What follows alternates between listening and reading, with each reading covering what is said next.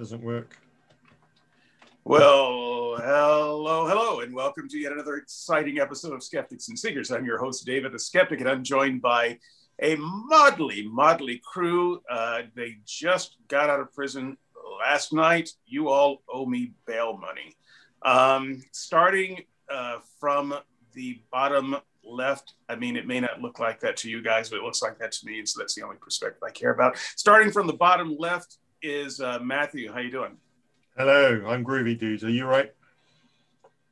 Okay, I, I didn't catch a word of that. And uh, moving right along, we have Teddy. Uh, Teddy, the bear. How you doing? Hello, doing well. How about you? Doing fabulous. Uh, I really can't tell who this person is because they're not in a video thing. Their name is too small for me. So I'm just going to go ahead and say uh, we have Darren. How you doing, Darren? I'm vertical and mostly awake. Okay, fantastic. And finally, and definitely least, we have uh, Andrew the Dark Knight. How you doing, Andrew? I would be doing a lot better if I uh, quit joining Skeptics and Seekers podcast, but I'm I'm here. so would I. well, hey, there's this big red button over here. Should I use that? I think uh... I just want to know who's responsible for continuing to invite me to these things. Um, me too. this is this is one of those shows that really would be better off without me, but you're stuck with me anyway. And so uh, today we are having a palate cleanser, a palate cleanser, because we have spent the last, oh, roughly five weeks talking about epistemology. I don't want to talk about epistemology today. Uh, epistemology is over. My head hurts. Uh, next week, we might talk about something meaningful. But this week, this is one of our famous non sequitur shows. And today we will be teching the tech. Ready? Ready. But yeah. Do, uh, does everyone have their propeller hats on? no. Uh, I know at least one person brought a tinfoil hat. Uh, it's a tinfoil hat. In honor of Andrew with the horns. That's wonderful. Thank you. Uh, all right. Uh, so, without any further ado, we're going to jump right in, and we're just going to do some, um, some. Um, how do I, how how do I change the? Anyway, never mind.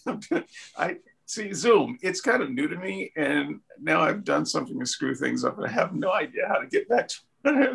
as long as you can still hear me, that's fine. I'm alive, uh, not a cat. You're, you're, not a cat. I've been trying to put a cat filter on you this whole time, and I just can't figure out for the life of me how to do it. Um, so we are going to start in uh, with our uh, list of questions. I am going to ask um, Andrew and uh, Matthew.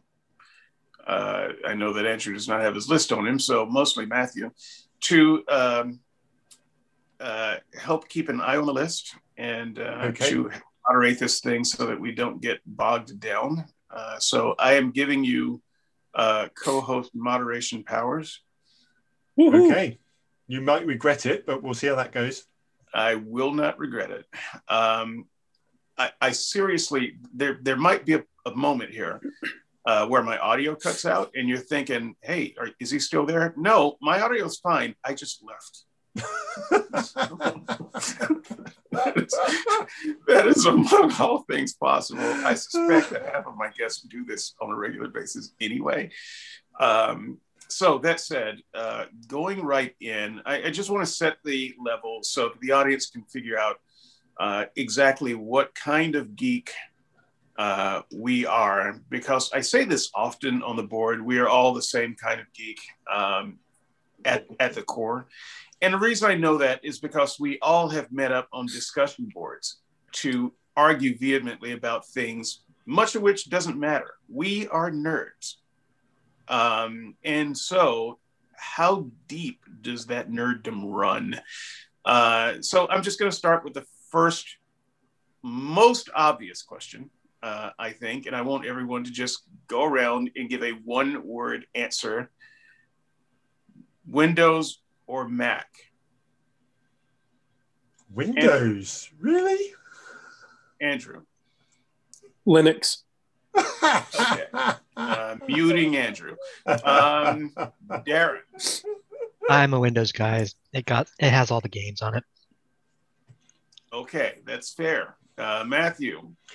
It has to be Windows. My entire career has been Windows based. So there So is no other basically, option. You're held hostage by Is Windows. That Um, what you call what you okay.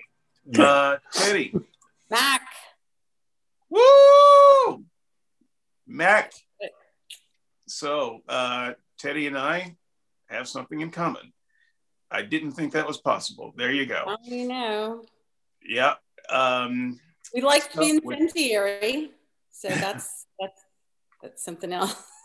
so, uh, what is, uh, since you have the mic, Teddy, your favorite technology from the past? And by past, I mean anything before today. Um, Okay. so, I'm going way back.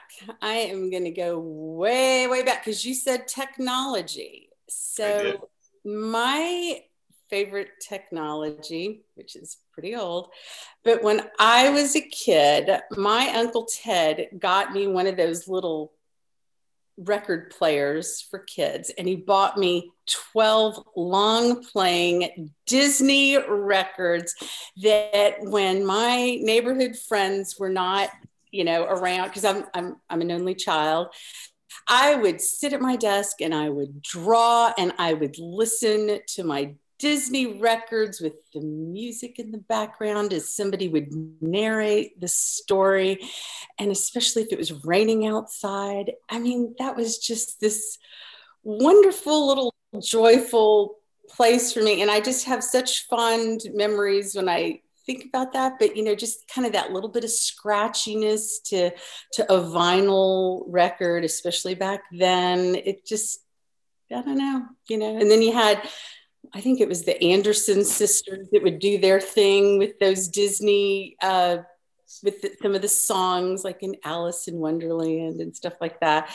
And it was just that old timey sound and i just I- you know that's that's got to be what is probably the most heartwarming aspect of technology and that is very old so But- basically a Victrola. Okay. Um, Oh, I- it wasn't a fancy victrola so my answer, old my answer is actually very similar to yours. Um, oh So surprisingly, um, it would be the uh, cassette, and I will tell you why. Uh, in fact, it will be a combination of a cassette and a large, bulky yellow tape player, uh, four-track cassettes, and a four-track tape player. So why? Well, Andrew knows why. Um, but when I was a kid, um, I uh, got interested in books reading uh, very early, uh, but it didn't take long to realize that uh, you know I can't see well. the world of reading is uh, going to be a bit of a challenge. But there was there's this thing called the Library for the Blind. Back then, there were no websites, uh, no no internet uh, that that we would think of as an internet today, and so uh, the federal government uh, has a division National Library Service for the National- blind and physically National Library. Services, and they and they recorded um, the books on tape. This is Mhm. long before Audible or anything like that. They recorded them on tape, and you could get anything, anything you wanted. And so, um, from the age of about six, uh, I carried around a tape player, probably the size of a small briefcase today, um, and uh, bunch of cassettes. Um, and they represented books, and I always had them, and I used that technology to my benefit, probably more than any other technology that has ever existed. That technology made me who I am. And so uh, I honor it today. Darren. Uh, mine's a lot less uh, sentimental, just kind of cool. Um, Roman Mills. They used to make these huge uh, mills along uh, rivers that had like five or six water wheels, sometimes as many as 10 or 15. And they were uh, just on the brink of having an industrial revolution when they started declining. And it was all based around this water technology uh, for mass production. That's cool. Mm. All right. Um, Andrew, we'll save the Brit for last. Okay. So, um, you know, I, I think my favorite technology comes out of the 70s. It was those giant yard darts that parents would play with, and, you know, they sometimes uh, hit children with them and send them. Okay. But since that's probably out of bounds, um, Darts. Uh, I had a set. Loved them. That is Don't so give scary to me. Jarts. Yeah, Uh, but since jarts are probably out of bounds for this conversation, um, Which is where most my- of mine ended. Mm, yes, me too. And you mentioned Um, vision problems, right? Yeah. Yeah, both, both of us. So, by far, my favorite uh, technology, and, and another deeply uh, sort of personal technology, something that um, made me who I am, uh, was uh, the Commodore VIC 20 and its predecessors, the the Commodore 64 and the Commodore 128. Um, I fell in love with computers and technology all the way back in the days of Pong. So some of you will remember Pong. It was the little thing you could plug up your TV and it had two knobs, one on the left and one on the right, and you could bat a little electronic ball back and forth across the screen. And uh, we had one of those when I was very young, sort of four, five, six years old. And it was Pong. Uh, it was it was playing that game when I knew that I loved technology. But it was writing my first computer program on the Commodore VIC 20 that guaranteed that I would not go a day in my life without a keyboard under my hands. Um, and and that is the technology that that when I think about the thing I love about technology, it is that in fact I still have a Commodore 64 emulator uh, on my Mac, and um, and so so that's it. That was the thing that changed the world for me. Um, and a, and a close second is actually those big yellow tape players, David. We have a, you know, we have the same story there, and that opened the eyes of the blind, the the library for the blind and physically handicapped. So uh, uh, kudos for that call to the past. All right, Matthew. Mine is sadly very similar. It's I remember the Vic 20. I remember cutting my teeth on that. But for me, it was the Oric One, which is from the same era, same little home computer that you plug into your TV, and that made me realize that I could do something that would impress people. I went from being the the quiet boy at school who had very few friends and then when these computers came out and they were very, people would have them on display in shops, and I'd go to the shopkeeper and I said, "Could I spend half an hour just doing some programming on this uh, Oric One you've got on display that's turned on?" And he would said, "Yes, go and do it," and I'll do it, and I'd write a program to do some fancy graphic designs or, or draw some pretty pictures on the screen. And it wouldn't be long before there'd be a crowd of other kids around behind me, and then one would whisper to the other, God, he's quite good, isn't he? And suddenly I realized that actually this timid little person who didn't impress anybody at school was actually impressing random people on the street who would come into these computer shops and just stand behind me watching me coding. And yeah, it, I realized that there was something I could be good at and something that I loved. All right, a uh, surprisingly good set of answers. Um, sh- shocking. Um, I'm just I curious. expect- Were we are we all like really shy back back in the day? It seems like we are the same kind of geek. Um, this, And now every- look at us. We're on podcasts like debating religion and politics and, Yeah. and tech. Late bloomers. Apparently so. So uh, we will have to move more quickly. because we have a list of 15 questions, and I'm going to plow through as many of them as I can, knowing that I'm going to fail. Uh, now, these do have a little bit of uh, some order to them. The first five are generic, the second five are industry based, and the third five are, um, are uh, ethics based. And so we might uh, only do three of the first two so that we can get to the ethics stuff. Uh, because I don't, I, I don't want to leave any of that out. So, uh, what is your favorite piece of tech currently? And it, it has to be something that you own, not something that's on the market. Andrew.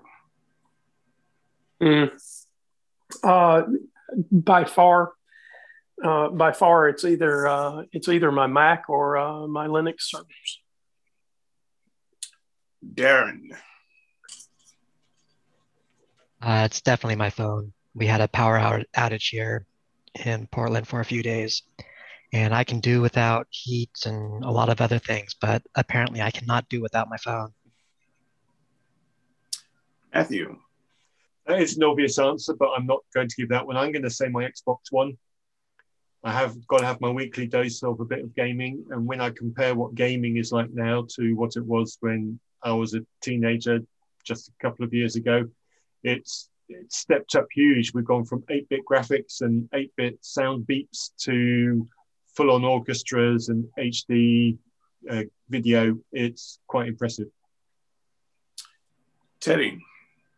My iPhone. Okay. Um, honestly, I'm going to have to, uh, again. Agree with me again? Yeah, I. I've, you owned, Andrew last last time. I'm just like this is mind. I've owned every iPhone, um, um, almost every iPhone. Uh, that is to say, when they've when they've launched two or more at, at the same time, I've only owned one of them. But I've owned every new generation iPhone since the beginning of the iPhone. Um, so I, I upgrade every year. Uh, have been doing so, and um, it's not simply a matter of what the iPhone is, because most smartphones can do most of the things that the that the high end phones can do. Uh, but Apple was the first company to make true accessibility for people with visual problems uh, available in a touchscreen device. They they simply invented that world where it could happen. Uh, and I, re- I recall, um, I don't know who I was talking to at the time, but I was I was saying, look, there there are reasons why, um, you know, there are no um, accessible touchscreen phones. It's just not something that you would be able to do. And as it happens, it, it was that year uh, in fact, that month was WWDC and uh, Apple introduced VoiceOver, uh, and my jaw dropped. And uh, they have simply led the the industry, every industry, in making all of their their stuff accessible. So um, it doesn't matter what the product is. You don't have to buy a special product. You don't have to add any software. If you have an Apple product, it has full accessibility baked in. Uh, and so I, I find that um, e- extremely compelling uh, for me. Uh, it, it has made modern life livable for me. So, uh, someone has uh, their microphone on and is uh, having a quiet conversation with someone. Uh, you, you might want to mute that because your conversation may come through above whispers. I, I could hear something anyway. Um, so, what is the piece of tech?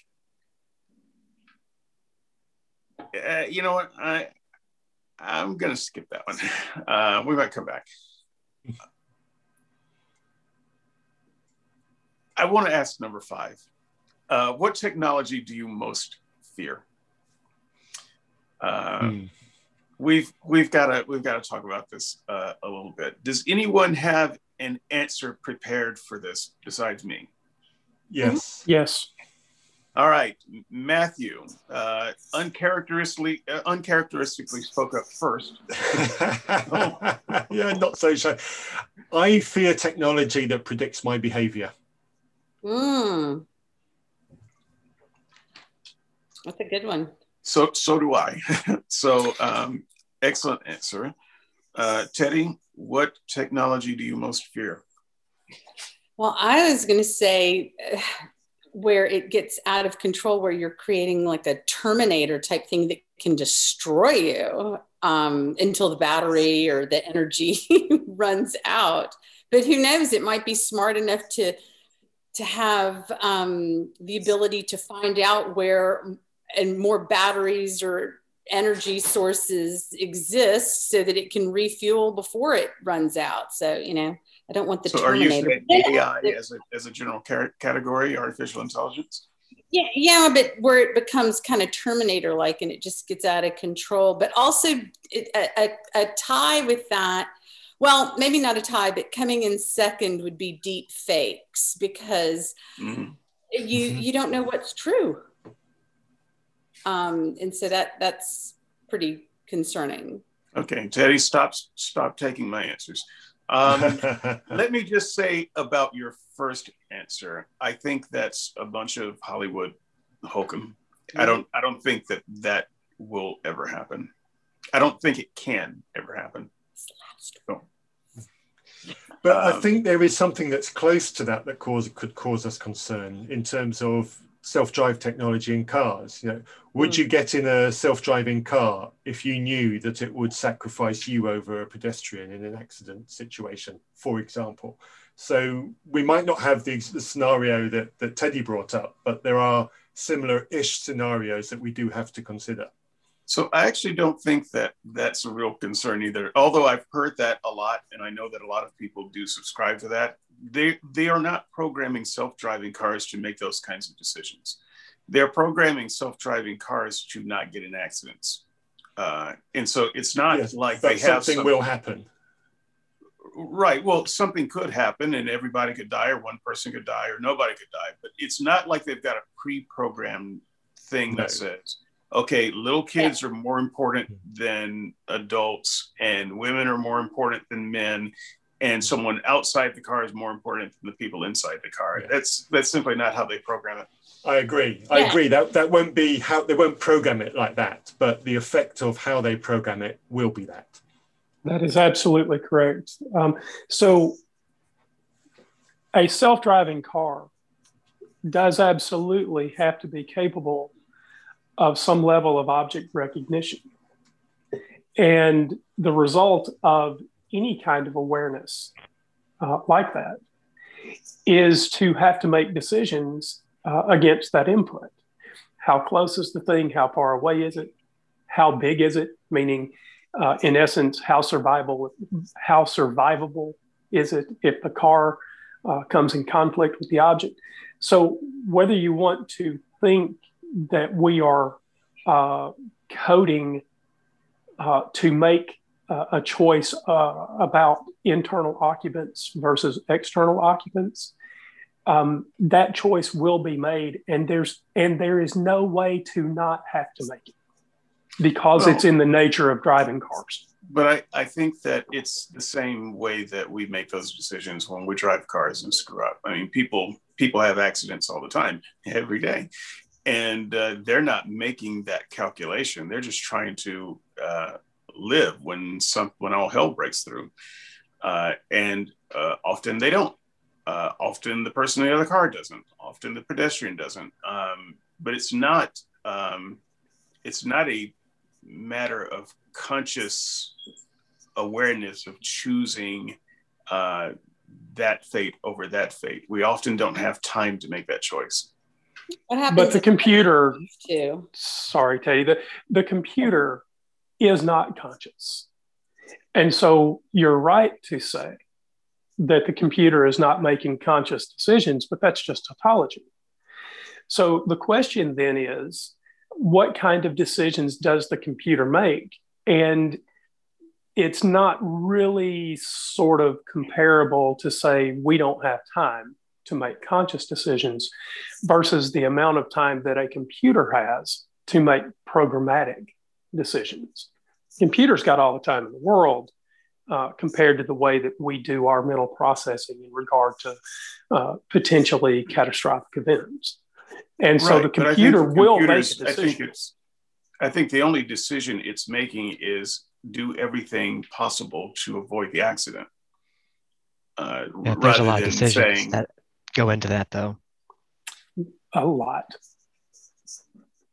Yeah. Okay. So um, uh, we we have our first uh, conflict, and I, I, will throw this to the discussion board. You uh, nerds out there uh, who have your links proving me right, uh, you can put them on the discussion board at uh, you can find them on Parler if you're looking uh, for the links to prove David right. You can find them on Parler and Gab. Seekers. Now that it's back up.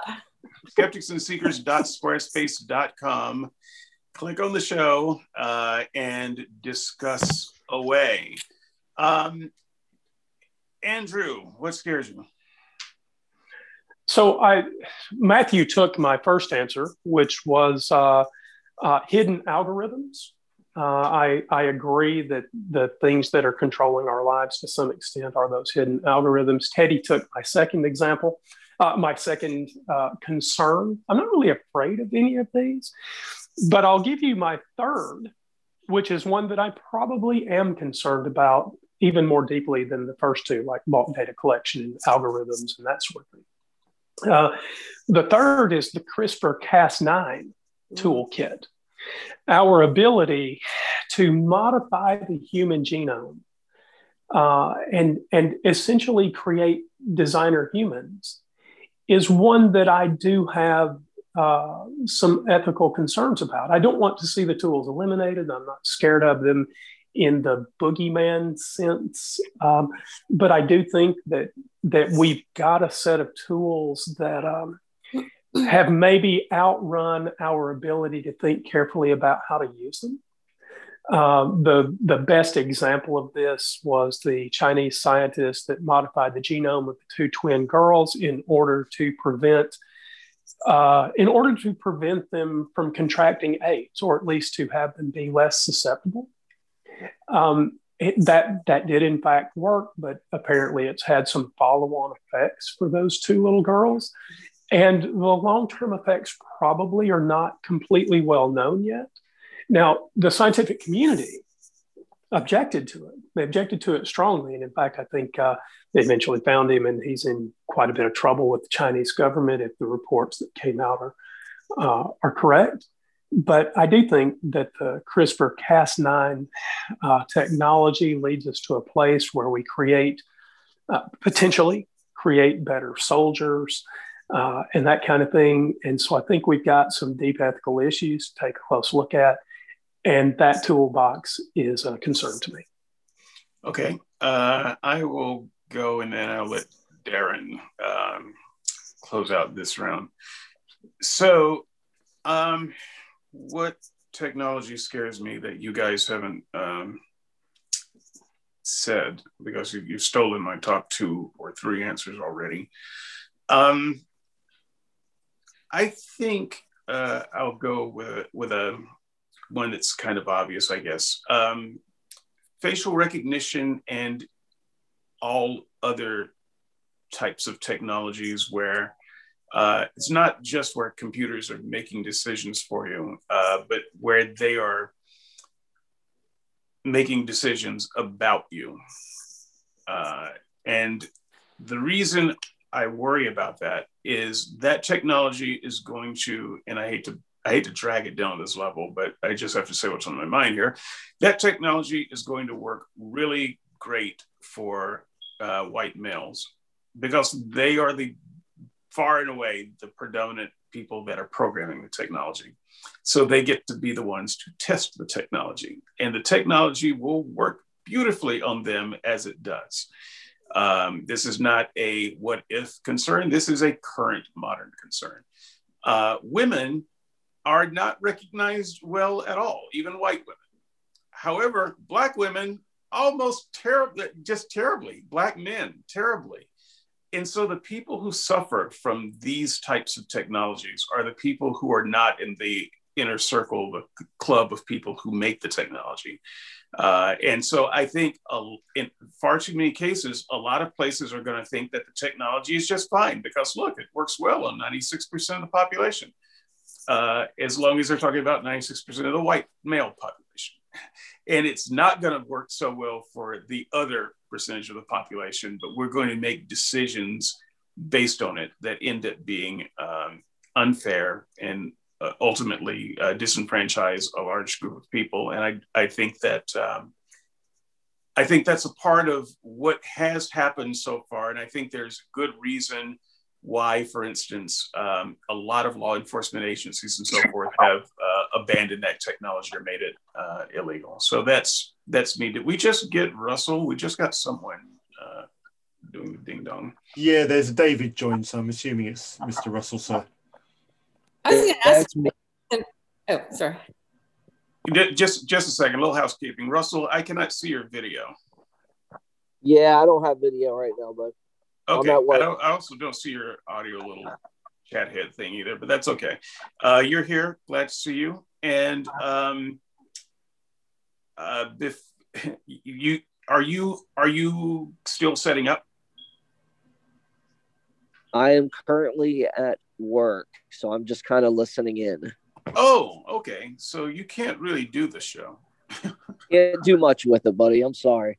Yeah, look, log last out minute stuff went down. Fired. Right, the last minute stuff went down. So. Yeah, yeah. No, I, I, I forgot you're you're on call a lot of times. So uh, log, log out. Don't get fired. We'll uh, we'll have you next week. Yep. Take care, guys. Bye. All right. Cheers, dude. Okay, um, Teddy, you had something to say about the thing that I had to say? Yeah. So, um, are you saying that you can't trust the leftist in Silicon Valley to protect people who are minorities? Teddy, I don't trust anybody. Um, so you you have me you you've got the wrong guy if you think that I've got some kind of allegiance to one side because they've got my back and the other doesn't. I don't feel like that at all. Yeah, so, so he, he, can't trust the Republicans in uh, Silicon Valley either, apparently. Yeah. I don't there are very many. there, there may be some. Uh, yeah, I mean, uh, look, I think that. Uh, look, we this is not a political show, but I would say that Mark Zuckerberg and Facebook um, have had a lot more conservative ties than liberal ties. Um, and yeah. the, the fact is, it doesn't matter to me at all whether they're conservative or liberal. Um, Apple CEO Tim Cook um, has uh, uh, had more meetings uh, that were unofficial with President Trump than any uh, CEO of um, any company with a president. He was he was with Trump all the time. Uh, we don't know how he votes. I'm sure that uh, Tim Cook is extremely leftist, uh, but he spent an awful lot of time uh, with the Republican president. So once again, I don't I don't care uh, how these people vote. If it comes to trusting the technology uh, in in terms of you know I- identity and privacy and things that the government can do with uh, information ill-gotten i don't trust them. I simply don't. And i, I think that people uh, of color people who are minorities um, have more reason to feel like that. Uh, and and nothing has happened recently that changes my mind. So i don't i don't actually care about the political party I don't trust the technology and I don't trust the people who rely on the technology. I don't think they care as much about the political party either. When you when you get into the Facebooks and Twitters and Apples and Microsofts and Googles of the world, I think we are talking not so much about party allegiance as economic allegiance.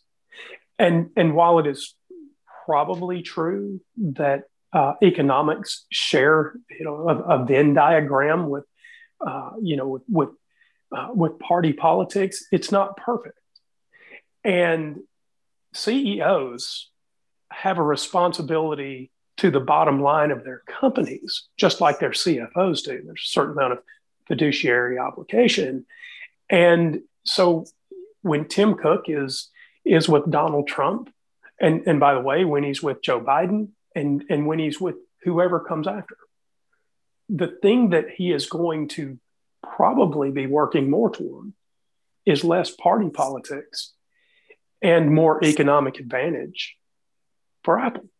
Yeah, these companies uh, give money to both sides. you know, this is uh, so it's really not um, a matter of political leaning uh, as far as it goes. And so, that said, um, Darren, uh, what scares you? I don't think technology really scares me. Um, I've spent the last few days really thinking about this because it's the one question that I really didn't have a good answer for. And I think I finally figured it out this morning. Um, and it's an answer that a lot of you have been sort of hinting at, but didn't really explicitly say. But I don't I don't fear technology. I fear the people using the technology. Um, or what the technology allows these people to do. Um, for example, nanotechnology um, I, it's going to be a godsend for medicine and construction, but it also has the possibility of becoming the gray goo scenario where someone decides that they want to go ahead and just have the nanotechs, uh, the nano, nanites reproduce without any um, boundaries. And so they turn, they basically turn everything in existence into just this gray goo. Um, that's, you know, so for me, it's not the technology that's, um, that I fear, it's the people using the technology. Okay, so I'm going to squeeze this question in because I uh, have an answer for it and I just want to give it. So, if everyone can consider this a lightning round, uh, technology that doesn't exist that you want to see, um, so uh, future tech, if you will. Uh, for me, um, a lot of things obviously could fit in this category, but I think uh, based on the last few years and some of my some of the concerns that I have with technology, what I would like to see is a new kind of gun. Uh, yeah, I'm an anti-gun guy, but I want a I want a non-gun gun. Uh, I want a phaser essentially. I want something that is effective but non-lethal uh, in that it can that can be used as a distance, so that it would give police officers the leeway to make mistakes without you mean like a taser consequences. No, the, well, the problem with a taser is it's too it's too close up of a thing, and they're not they're not really that great. Um, then again, phasers aren't really that great either. It depends on what the writer needs them to do.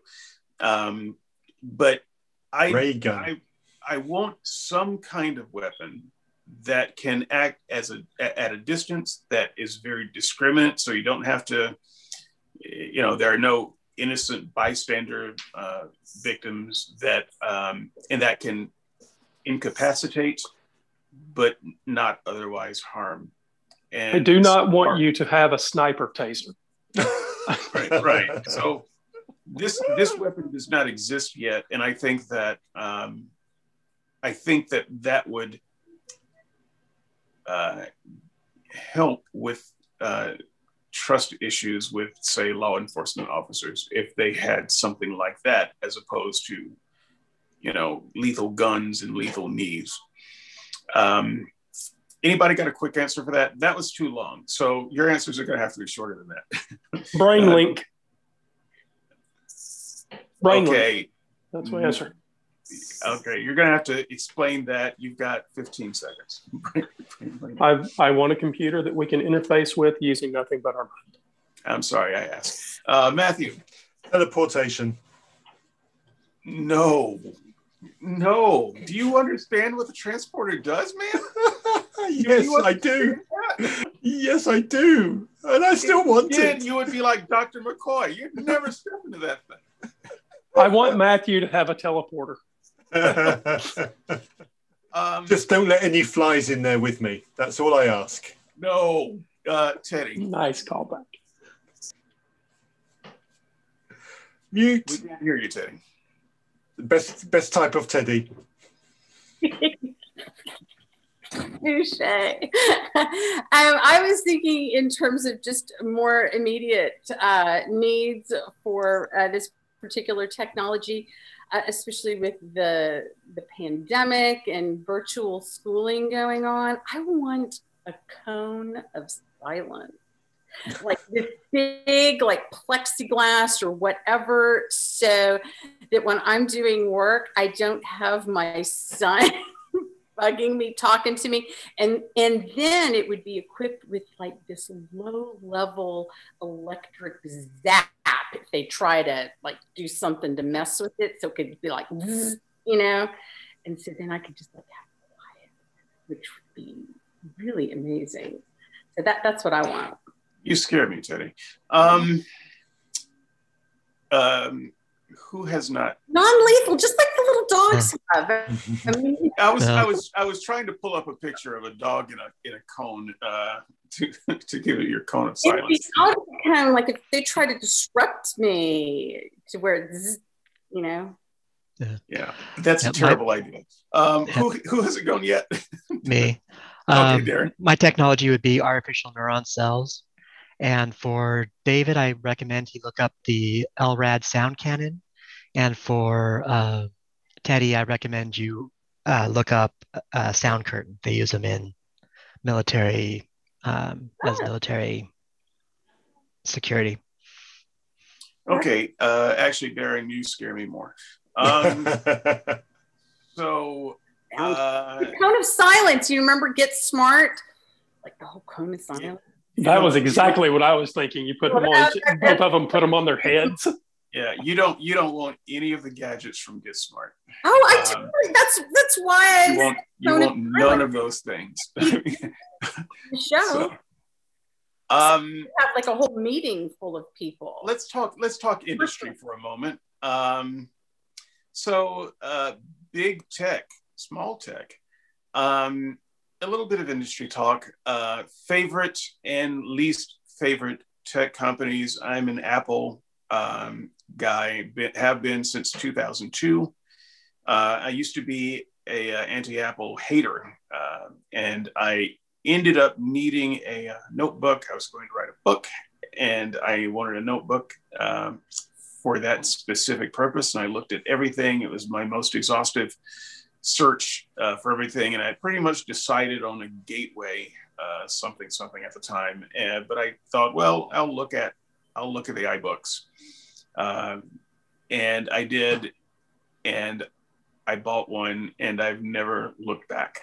Uh, so I've been a I've been an Apple guy for a long time. I could say that Apple uh, is the company that has enabled technology to be accessible, all of their technology. And so it became the obvious pick for me. Uh, it, it could simply do things that no other computer could do for people who couldn't see well. Um, I could do a whole show on, uh, on that, but I will not. Uh, my least favorite tech company, the list is long. and, uh, and the things that I could say about those companies are longer. Uh, but I am going to have to narrow it down and say Facebook, which is kind of a, an obvious answer. Uh, I do have a Facebook account. Uh, and the reason I have a Facebook account is because I'm addicted to Candy Crush. I've been a I've been a crusher for many years, and uh, I've got I've got a lot of data stored there, and so I I sign in uh, with my Facebook login, and I've, I've I got to keep it. so, um, other than that, Facebook does seem like a company that is truly evil. Uh, they're intentionally evil. They twirl their evil mustache, um, and they they relish in it. And I think that part of why it's so hateable, it would be one thing if everybody understood that. but I think that they have struck just the right balance so that geeks understand how evil they are and everyday people do not. And so they have a lot of power and a lot of run rate, runway to do very bad things. Uh, and so I hate them. Uh, Matthew. Um, my least favorite is um, companies that push out adverts the adverts that come up on your web browser, which spoil the view of what the news story that you're trying to read because it's popped up in front of it, that slows your scrolling experience down on the browser. The adverts that keep interrupting my mobile experience, whether it's when I'm doom scrolling on Facebook or whether it's when I'm doing a little bit of mobile gaming and an advert pops up yet again. All those kinds of things, they infuriate me intensely. And yet, all those adverts, just be gone with a lot of them. Don't want them but I understand that they're a necessary evil. Still don't like them. My favorite, back to the right at the very beginning, I'm a Microsoft guy. My entire working career has been technology, has been programming, and it's always been Microsoft from the early basic to then Visual Basic to whatever it is I'm doing now. And yet it's just going to be Microsoft. They're indirectly responsible for my life. Andrew. Um, I guess I'll have to. Uh, I, I, sort of agree with you about Facebook, David, but uh, uh, I think I'm going to have to go to the top of the alphabet for this one and say that I actually hate Amazon more than I hate Facebook. Um, it's a it's a close call, um, but I think Amazon is uh, is doing things not only in the cyberspace but in the real world uh, that is that is harmful to small business uh, it's harmful to its uh, to its large business competitors. It is, in some sense, bad for the workers, and they're predatory in cyberspace. So, uh, and and by the way, yes, I uh, yes, I'm a Prime member, uh, and and even so, I'm aware of the problems that Amazon represents. I, I know it's sort of an obvious one, right? Uh, people like to to hate on the big guy, but in this case, I, I think it's uh, I think it's pretty well justified. Yeah. The, so we're, we're going to open this up to conversation in a little bit, but I got to tell you, I couldn't pick Amazon because they have positively changed my life uh, in all kinds of ways, and yet I agree with everything you said about about them. No, so it's they're, they're, it's a tough one, isn't it? Given me something as opposed to the devil that's given me nothing yeah. Uh, look I, I, realize that it's uh, i realize that it's tough but i wonder uh, while amazon has given me uh, probably much of the same things that it has given you i think the cost is far too damn high. The industry that i like the most at the moment uh, boy this switches back and forth day to day because i love what's going on in the quantum space. Um, but right now uh, there's a lot of stuff going on in the space industry and uh, and and I like what's happening there. There are probably companies there that have uh, ethical problems that we could talk about, right? But in general, I like the exploration that we're doing and what we're getting from it. Uh, so the space industry in general, without a specific company, if you'll allow that, is the industry that I think I like the most. Okay. Uh, yeah, I'll allow that. Uh, who hasn't gone yet? Who, me? Teddy. Uh, and Darren. Okay, so let's let's save Teddy for last this time. Darren, what's yours? Um, my least favorite is probably any of the social media companies. Um, they're pretty much their algorithms they use to um, disseminate information to people is one of the major causes of the political divide and why people are so getting so much misinformation uh, directly piped to them. Um, but my most favorite is pretty much anything Elon Musk has has done. He is probably the man that has pushed technology and innovation the most in the last, I want to say, 30 or 40 years. Uh, sorry, could you uh, say the name again? Elon Musk, uh, oh, Tesla, Elon SpaceX, um, PayPal, all of that. I, I hate him almost more than any individual in the tech industry. Oh, he as a person, he's mediocre at best. But he's he's a truly odious individual. Hmm. Sometimes, but uh, but as far as what he's done in the tech industry, as far as you know, building Tesla, pushing artificial intelligence, he's even creating new um, CPUs that um, are specifically designed for AI, which means they can process information a lot, that kind of information a lot faster. Um, SpaceX, he's uh, actually making it possible for um, uh, like a real possibility of people going to Mars. Um, he's responsible for all of that. So give him Skylink for that. Skylink, uh, neural nets. Uh, he's yep. also doing the neural nets, so he's doing the the brain interfaces. Um, yeah, Skylink should, uh, will be able to uh, make sure everyone on the planet, no matter where they are, um, can have internet access. So yeah. Yeah. Um, what happened to these batteries that were going to power our houses through solar cells built into roof tiles? those are already available. They, yeah, they they sell them. Okay. So there was a big fanfare a couple of years ago, and now it's gone silent. I don't see any houses with them on. So yeah, maybe uh, you guys up, have them, but I've not seen seen them in the UK. Oh, yeah, in the UK. Yeah, uh, do a Google search for Powerwall. Uh, you can see them for sale. Okay, cool. My mistake. All right, Teddy. Uh, my least favorite and most favorite are both Apple. Um, most favorite because you know my favorite uh, device is or bit of technology is my iPhone, but least favorite, and I don't know if it was ever resolved in terms of there was the claim um, that Apple was um, with the Uyghurs in China, the, the Muslim population there in China, and I mean, basically a Holocaust going on there. Uh, and there, there's the claim that uh, Apple was lobbying the legislature here in the United States to, because they, they, were trying to pass legislation so that um, forced labor couldn't be used, uh, you know, with, with products and stuff, I guess, sold in the United States. And so you know, if, if that's true, I'm not 100% sure if they were using it. I think they've denied using forced labor, the Uyghurs, but it's not like China's got the best uh, track record as far as, you know, even if you're not talking about the Uyghurs, you're, you know, their own, you know, the child labor and, you know, they're getting just pennies on the dollar, if that, for their work. So you know, I guess Samsung uh, with their devices in South Korea, but you know, I do I do prefer the Apple. So yeah, uh, so I think the the whole Uyghur uh, thing is not a problem with Apple as much as it's a problem with China. It's a it's a problem with doing business with China.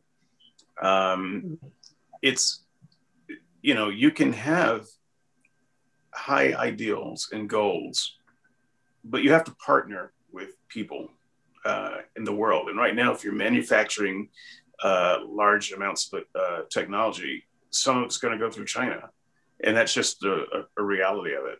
And China is simply um, a bad actor. Um, so I I think that everyone who lies down with China to some degree wakes up with fleas. Mm. Uh, and Apple is not uh, an exception to that. No, no, and and actually, as I was formulating my, uh, as I was thinking about the question, you know, I was thinking, you know, so much of what we have is made in China, um, but what made Apple sort of stand out, and, and again, I, I think we all need to I, I don't know what the answer is. I didn't get a chance to, to do any research on it, but if it's true that they were trying to block legislation that was trying to prevent that in terms of the use of forced labor, then that kind of takes it to a whole other level compared to other businesses in the United States. So you know, that might be a little. I don't factor. think I don't think that that's something that we will know for sure. I don't think that it is the case. But once again, if you're doing business with a place like China, to some degree, you have to follow the local laws um, to do business there. And the local laws are very bad. And you know, one of the local laws I can imagine is that you cannot uh, you cannot give aid to uh, groups that are seen as um, on the on the outs in China. Uh, so you know it's a it's a delicate dance, and I'm I'm fairly convinced that whatever Apple has had to do uh, since they've been working with China, every other company in the world that works with China has to do too. Uh, Google, to their credit, uh, pulled out of China a long time ago. I really wish that Apple had pulled out of China. I, I wish that there had been a, a, two or three year gap where there were no new iPhones, no new Macs, and we figured out uh, new ways to manufacture and we got completely out of China. Um, but, you know, Apple CEOs all, all the way back um, to, um, to Jobs uh, have felt like the best way to deal with uh, a place like China is to engage and stay engaged uh, with the politics. This is this is um, this is a political theory. It's a um, and I don't I don't know what the right answer is. Sometimes I want to stay engaged with the bad guys uh, because then we can have influence from the inside. Other times I want to have nothing to do with them. Uh, and so I don't know what the right answer is, but I know that when you're dealing with places like China, there are no easy answers, and you're going to find yourself um, on the wrong side of your ethics um, sometimes. David, if you'll allow me, I have a problem with China. And I agree with everything you and Teddy have said, but there's a there's another issue with China that I just want to point out if the listeners haven't thought about it. That's China's technology transfer policy if, if you're doing business in China and you've got corporate secrets, uh, China wants those secrets. And, and very often, in order to gain access to the manufacturing power that China has, you are required to transfer those secrets, to, to give them access. And that's been an incredibly successful uh, gambit for China, right? We've, we've seen them uh, move into uh, some level of, of technology dominance over the last uh, two decades. You know, surpassed Russia, and, and uh, you know, our big threat is China because of their predatory practices around technology transfer. And I don't know that there's an answer uh, to the problem, but that's a big issue for me, and it's sort of in keeping with the show here. So. So before anyone co- uh, comes in on that, I want to tell you how the rest of the show is going to wrap up. We're going to spend time talking about the ethics of technology, and this is a part of the show that um, is really kind of at top of mind when I thought to do the show. So we've got a lot of things that we haven't talked about in the industry section, but what I want you to do, because we've already started um, this process, is we're going to have some open conversation and you can take any of the stuff from the industry section uh, and have some general conversation um, about ethics. We will go into uh, some of the ethics questions before we close out. Uh, we might make some of that our closing statement. But right now, I, I want to have some back and forth because this is, um, this is an interesting time. Uh, we have Christians on the uh, call, and well, we have Christian on the call um, and uh, skeptics on the call, but I'm not entirely sure that technology will break down along uh, religious lines. I, I, really don't. And for anyone listening, there were supposed to be two other Christians on the call. Uh, only only one of them uh, actually was able to do it this week. So don't think that oh, skeptics and seekers, oh, they're just uh, loading all their shows with skeptics. Our skeptics don't have lives and they say yes to shows, and our Christians do have lives and they don't. so they don't say yes. So uh, Teddy, on the other hand, being the exception.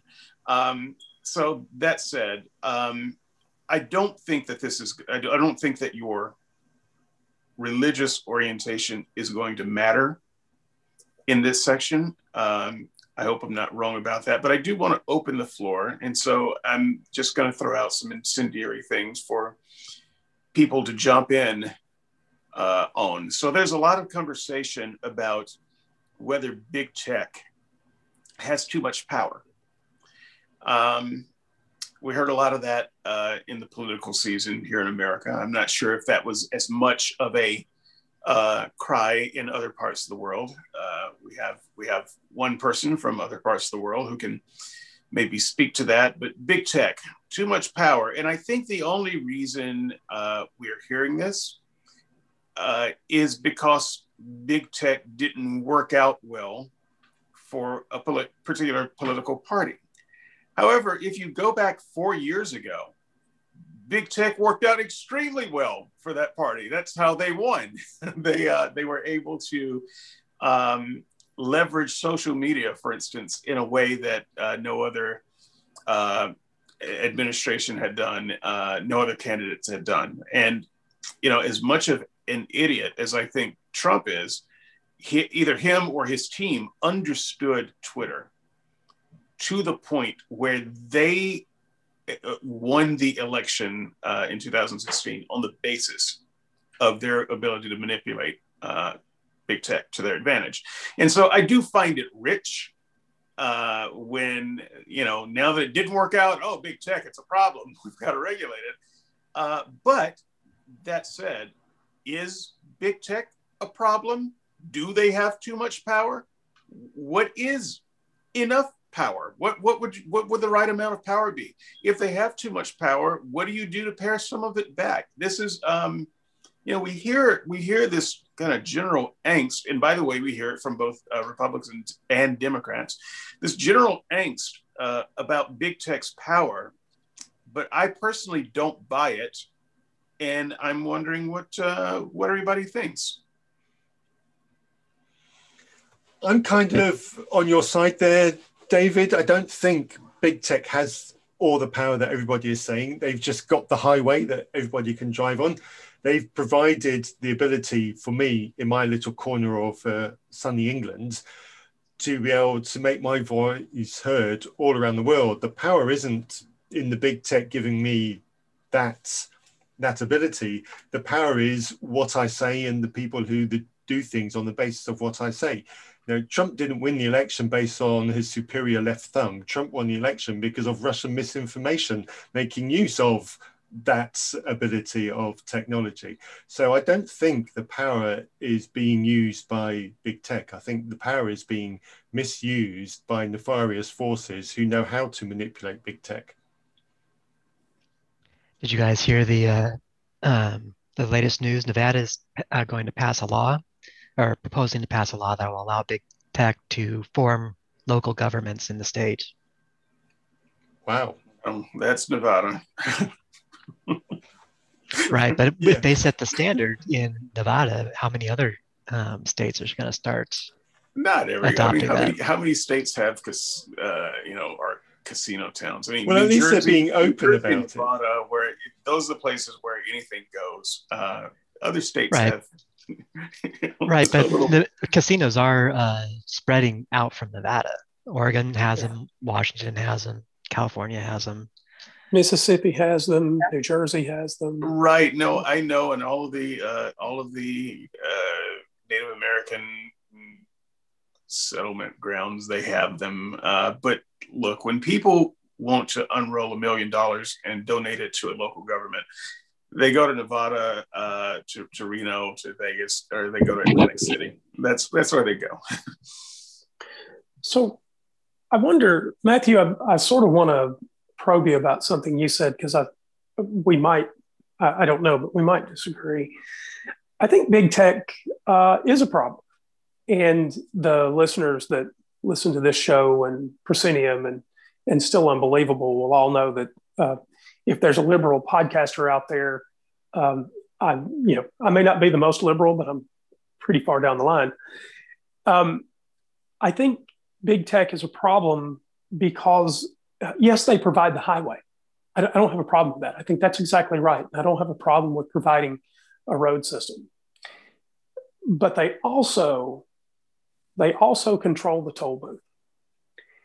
And what happens in this case is, is a distinctly uh, uh, is a distinctly biased toll booth.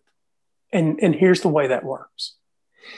If you are a conservative person, what you are going to see in your newsfeed over on Facebook is those things that are distinctly conservative. May not be all you see, but it is going to be a toll booth that reinforces your opinion. Okay, so the you know the highway thing's getting out of hand. So, uh, but we know that algorithms are a big issue, and and likewise, if you are incredibly liberal, you're going to see liberal things in your newsfeed, and I don't have a problem necessarily with that kind of algorithm, but I do have a problem with algorithm algorithmic secrecy. Mm. I am I am very in favor of legislation that you know leave the toll booths in place. That's fine. But I really, really think that and that makes it stronger, right? Because I really, really think it. Okay. Anyway, I, I think that we do need some sort of open policy about algorithms so that our data researchers, our computer scientists, and our journalists have the ability to examine these algorithms, to run training data through them, to see what these algorithms are actually doing to shade opinion, so that we can not only report what we see in our news feeds, but how the things that we report get into our news feeds. And right now, that open access doesn't exist. And so I don't have a problem with the infrastructure.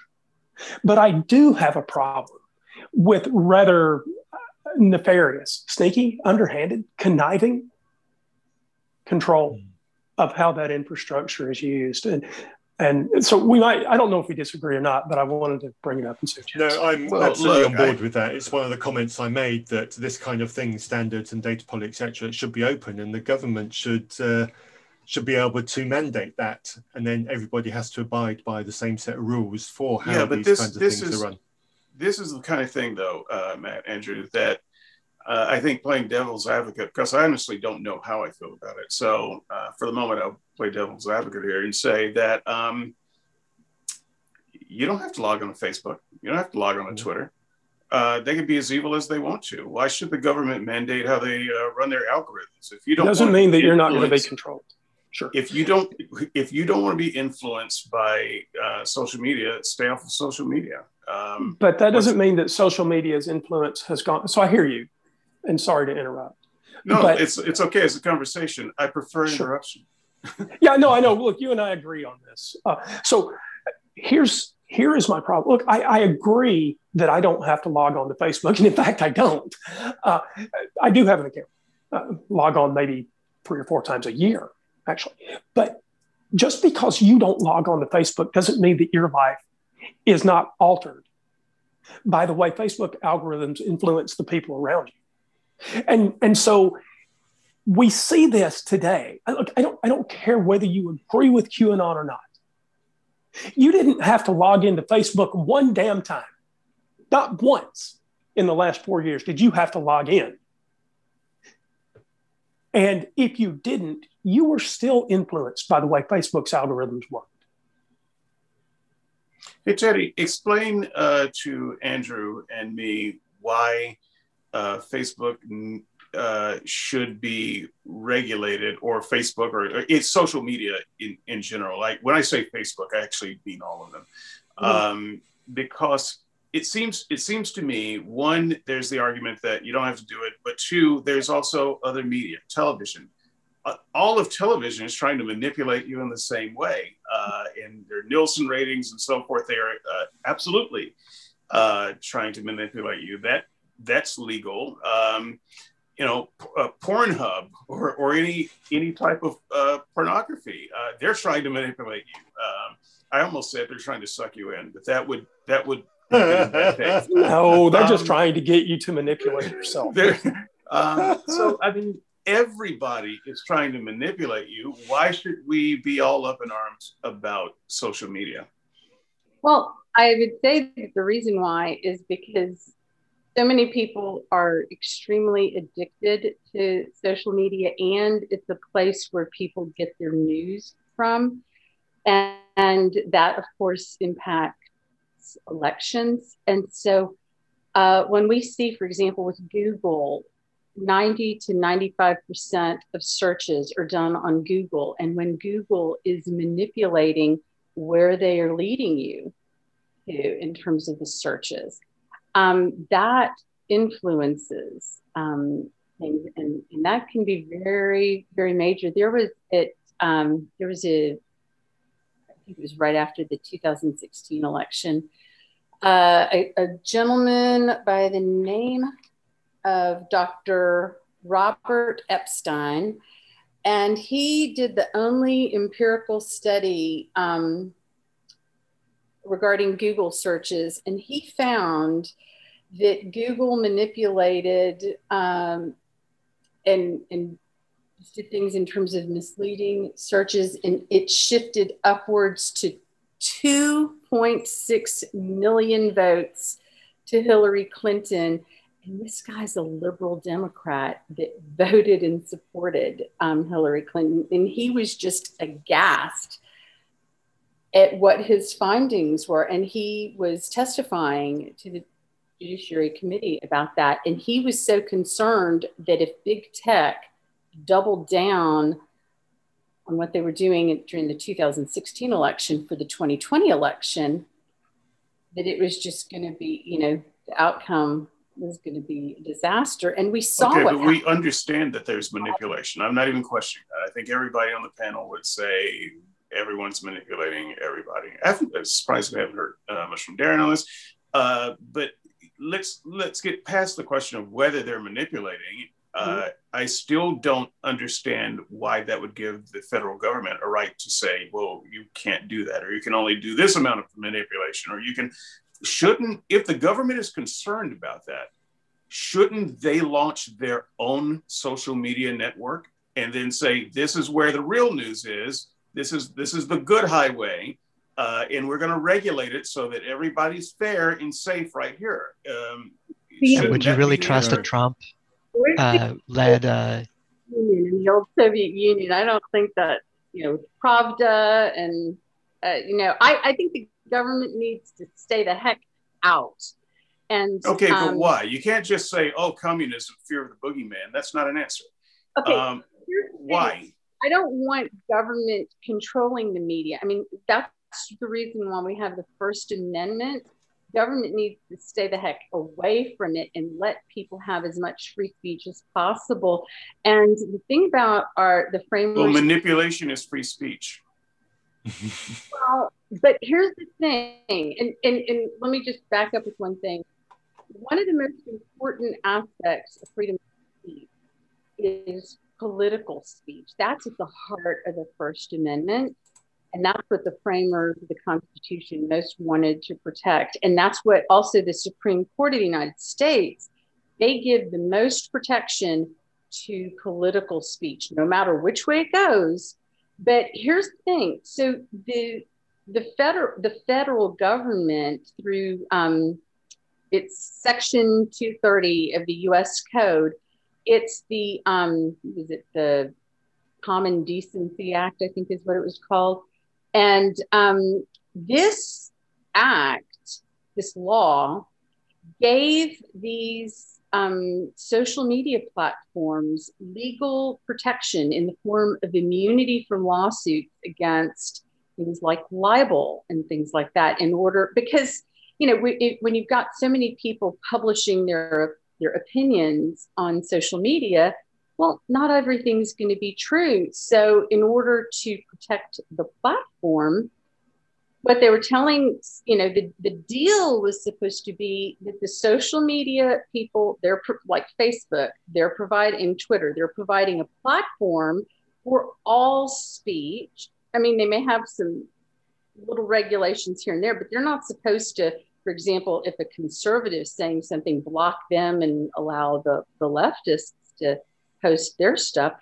Um, and, and so they were given this immunity uh, by the government so that they wouldn't get sued for things like slander that people are publishing on there.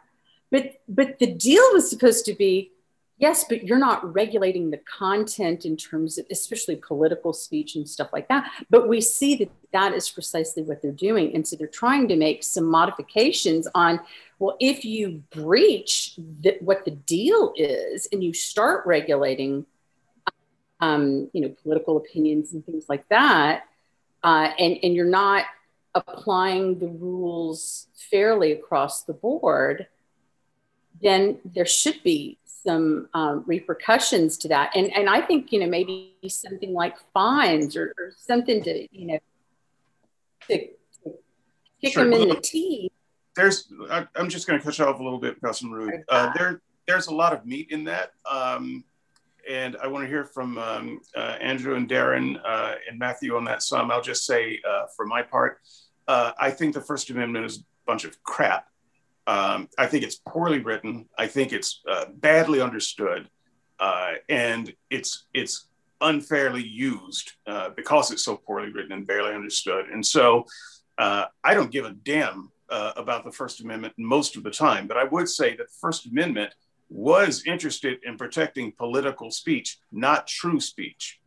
Uh, it is a protection of political speech. And if they had wanted to protect truth, they could have written a law uh, that said that. And so there's no requirement that there be political truth uh, in any of this. And so if a powerful company has a uh, particular slant uh, and they want to manipulate people uh, toward their slant, I don't see anything in the First uh, Amendment that would stop them from doing it. You would just say, well, it's unfair because they're too good at it and the other guys aren't.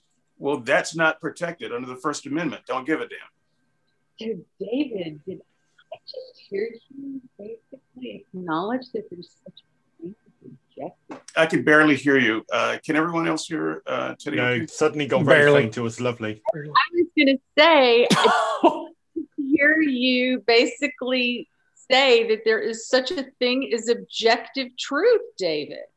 I didn't I didn't say anything about objective truth, but I just said the framers didn't care about truth. They cared about freedom, and that's different. And what you seem to be upset about is that we have platforms that can lie and manipulate uh, and move elections because they're big and powerful, but that's protected.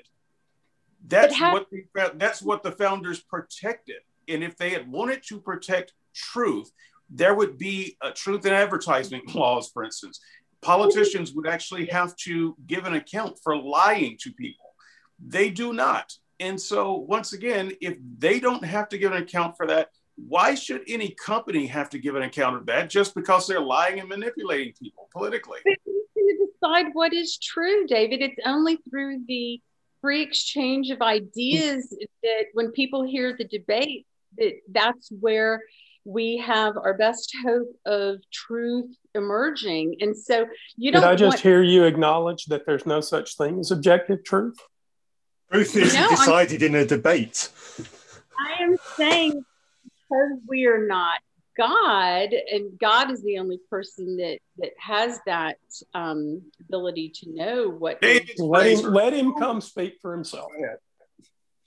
Yeah, but but you know, all of the rest of us, um, mere mortals, our best chance at trying to arrive at truth is through the free exchange of ideas, the public forum, and so our founding fathers were wise enough to realize social media is not a public forum. It's, what? it's all private companies, not a public forum. If you want a public forum, the government should put out a public forum. But you, no, no, no, no, no, no. What the government needs to do is to hold them accountable for when they are not. No, they're not a public forum. They pretty much are. No, no, they're not pretty much anything. They're not a public forum. They are. And the no, they're not. How? Can we let? Hey, David, Darren's going to have something interesting to say to Teddy here, and Teddy's had something quite interesting to say too. Uh, Teddy, I hate to I hate to give you that credit. It, it pains me, but you uh, these are interesting points, and I know that this is important to, do to Darren. part to raise the temperature in the room. Uh, and it's well done, sir. But I know that Darren has something to say here. I can I can feel it. You know, it, it's coming on me like a spirit. Let him on then. Uh, well, honestly, I don't really have a lot to add. Um, I think trying to regulate speech is really problematic because then you have to ask who's doing the regulating. Um, I mean, do any of you really want Trump, the person who has demonstrably had 80% of his statements shown to be absolute lies, regulating what can and can't be said? I think um, one of us does. well, the, uh, but I think that I think regulating speech and companies, I think that's addressing the symptoms and not really addressing the problem. The problem is that we live in a culture and a society that has no way to distinguish fact from fiction. We're just not taught how to do that in school. And I think if you really want to solve a lot of these problems, you have to get away from um, regulations and uh, government and technology, and you have to go directly to the people that are consuming those that technology and you have to give them the tools to be able to distinguish fact from fiction and until you do that uh, you might be able to put a band-aid on some of the worst problems of the issues but i don't think you'll actually be addressing the issue teddy i've got a question for you as a as a lawyer david if you don't mind me asking a question no um, jump jump in i look i did i did my best to uh, create a melee. And, it's, it's, um, it's job and, well it, and it did not happen. I, so. I think it's going to. So, Teddy, tell me this: if I were to host regular gatherings in my house that were political gatherings, but but somehow the the people there did uh, they, they incited violence or or they did something else, and I didn't stop them. Um, I wouldn't necessarily have something like a, a Section 230 sort of protection, right? I, I do have some obligation um, to not aid and abet people who uh, are are fomenting violence or uh, uh you know maybe talking about killing people or whatever, right? So, are you talking ahead. about just simple association or social media type stuff? It sounds like you're talking. Well, about- uh, well, no, that's where the line is. I think See, so that that's exactly right. When I'm in my house, even no matter how large the gathering, as long as I fit in my house, you know, uh, it's not social media, and I don't have a Section 230 kind of protection, right? I mean, I can't aid and abet right. uh, uh, before the fact. But you have the First Amendment right of free association. Right. So, to what extent is me hosting a gathering in, in, my home, no matter how large the gathering, as long as the law fits. So, you know, maybe uh, maybe I bought Bill Gates' house so I can have lots and lots of people there. Um, to what extent is the Section 230 protection for social media different, and and why? Why is 230 okay for social media, but it doesn't apply if I want to host a gathering? Okay. A, a, very large gathering, even. Right. Well, when you host a gathering in your home or, or just anybody other than social media platforms, when we say things uh, that are not true, we are subject to being sued for libel and slander. And so there is that um, check on our behavior in order to encourage uh, that what we say is going to be the truth. So we have that that check and balance.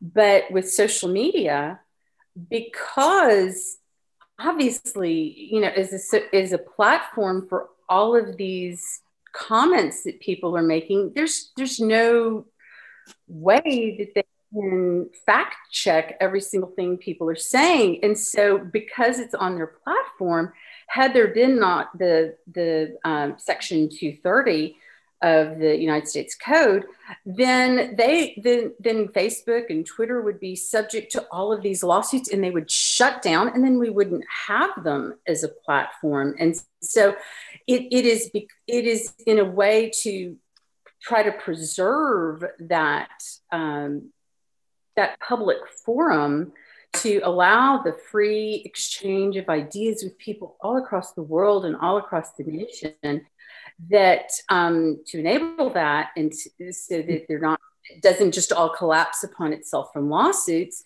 they gave them that immunity but with that immunity they're not supposed to then be both controlling the you know access to the forum and then also you know manipulating it they're supposed to stay neutral and not Right. you know put the thumb on the scale with that but Okay, can I, so can I, just have to care quick, about why do you- truth. I have to care about truth in my house, but I don't have to care about truth on social media. Well, on on social media, it's just it, it's the whole thing. You know, uh, I think John Stuart Mill had said that the um, the best way to handle bad speech is just more speech, and you just duke it out in with the free exchange of ideas, and hope that people start to glean what what the truth is. Hey, hey uh, Teddy, why do you keep calling uh, social media, let's just say Facebook um, for um, short, uh, why do you keep calling them the public forum? See, I'm still stuck on that uh, because there's a public forum, and when when you're speaking, when you're talking about public from political perspective, you are talking about uh, governmental. Uh, you are talking about the public sector as opposed to the private sector, um, and so Facebook is no more a public uh, sector company than Apple. They're I'm not- private companies. And they own their own servers. Government doesn't own the servers. the company. I'm talking about the public as in the people. So when I say Right, but the people sign up for a service. That every everyone who is I've got a Twitter account. I don't use it. I've got a Twitter account. I didn't sign up with Twitter.gov. I I signed up uh, with Twitter, and I had to follow their rules, create a, uh, an account, and do do all of the things that I do with a private company. There's nothing public, at least that I can tell, about as Twitter. But there is in terms of the immunity that they've been, that the government has given them that special immunity. So, in some ways, and I don't know that I've heard this argument made, but it's something that has occurred to me through the government giving them that special immunity that nobody else really has. They're kind of like an agent of the government. And then you have this legal principle called respondeat superior, which means that when uh, so like in a corporation when you've got some some lower level employee or lower level boss that does something on behalf of the corporation but maybe they didn't really have corporate permission to do that but that can actually bind uh, the corporation to what that lower level employee did. Um, mean, meaning, you know, when you're at the top, you're responsible for what everybody at the bottom is doing, you know, throughout the corporation. And so when the federal government, when they gave um, social media platforms like Facebook, et cetera, that, um, that privileged spot of being immune from, uh, you know, defamation, you know, slander, libel, all these lawsuits that are meant to curtail uh, people spreading misinformation, when they got that immunity from the government, well, then that's that's throwing some of that governmental public in how you're using it. That throws that into the mix. But, but So you're saying it made them public simply because they got a favorable regulation? That that that doesn't sound right. quasi in in it's kind of like um i mean with that privilege yeah i mean it, But all all businesses are regulated. Okay, so that's I mean all businesses are subject to some regulation or other. You can't say that just because they got some regulation that happens to be favorable for to them that they're now a public company. But they're subject to lawsuits when when they screw up and and the problem. yeah, but a lot of companies have that. Not with not with this type of stuff. And then you've got the issue that they're a monopoly, and so you've got antitrust issues um, in terms of them violating uh, the law because you got to remember too it's not like you've got tons of different social media platforms. I mean the, the ones that dominate are you know facebook and twitter and then you've got google where they own uh, what is it twitter no Insta- is it instagram that google owns? no youtube. Facebook owns instagram. Right. Yeah. Google owns Instagram, youtube that's correct. WhatsApp. And so they are they are manipulating so much information that people see and then that can influence uh, politics. And so that's an incredible power that they have and and especially when they are both it's like they're double dipping. They are controlling the platform but then they're also playing in the platform. Okay, but when Well, does, churches when do does the that- same thing though. Yeah, I mean, honestly, good point. the share the shareholders when when were they told oh by the way this is no longer a private company because uh, facebook there was a time when it wasn't a company. Uh, we had myspace and myspace uh, everyone thought was so big and invo- uh, invincible but it turns out not to be the case facebook came on they were even a bigger um, behemoth but they didn't start out that way. They did the things that made them bigger and more successful. And it was a private company. And I don't remember uh, anything that happened in history where you could throw the switch and say, okay, they're now a public company and you can't treat them like a private company anymore. This is the town square is not Facebook. I don't know. And I think um, I think I think the closest example here might be AT and T. Um, not not a public company. It's now a public utility. I'm, I'm not sure that that actually um, well, works yeah, I perfectly. Dave. I think there are differences because AT and T had to use public um, uh, stuff to do what they did. Eh, Facebook didn't. Well, no, those no, those those lines um, that we use today were largely run privately. Uh, for instance, U.S. Sprint, the SPR in Sprint is Southern Pacific Railroad. U.S. Sprint's fiber optic infra, uh, infrastructure was laid by using a, a fiber optic rail car and planting those cables in the ground um, using a complete private uh, infrastructure and, and lots of our public service telephone network uh, is sort of that switch flipping that that you're talking about. I'm not saying that you're wrong in the argument you're making. What I am saying is that there are examples of large businesses finding themselves increasingly uh, increasingly publicly regulated and increasingly beholden to things like the Public Service Commission.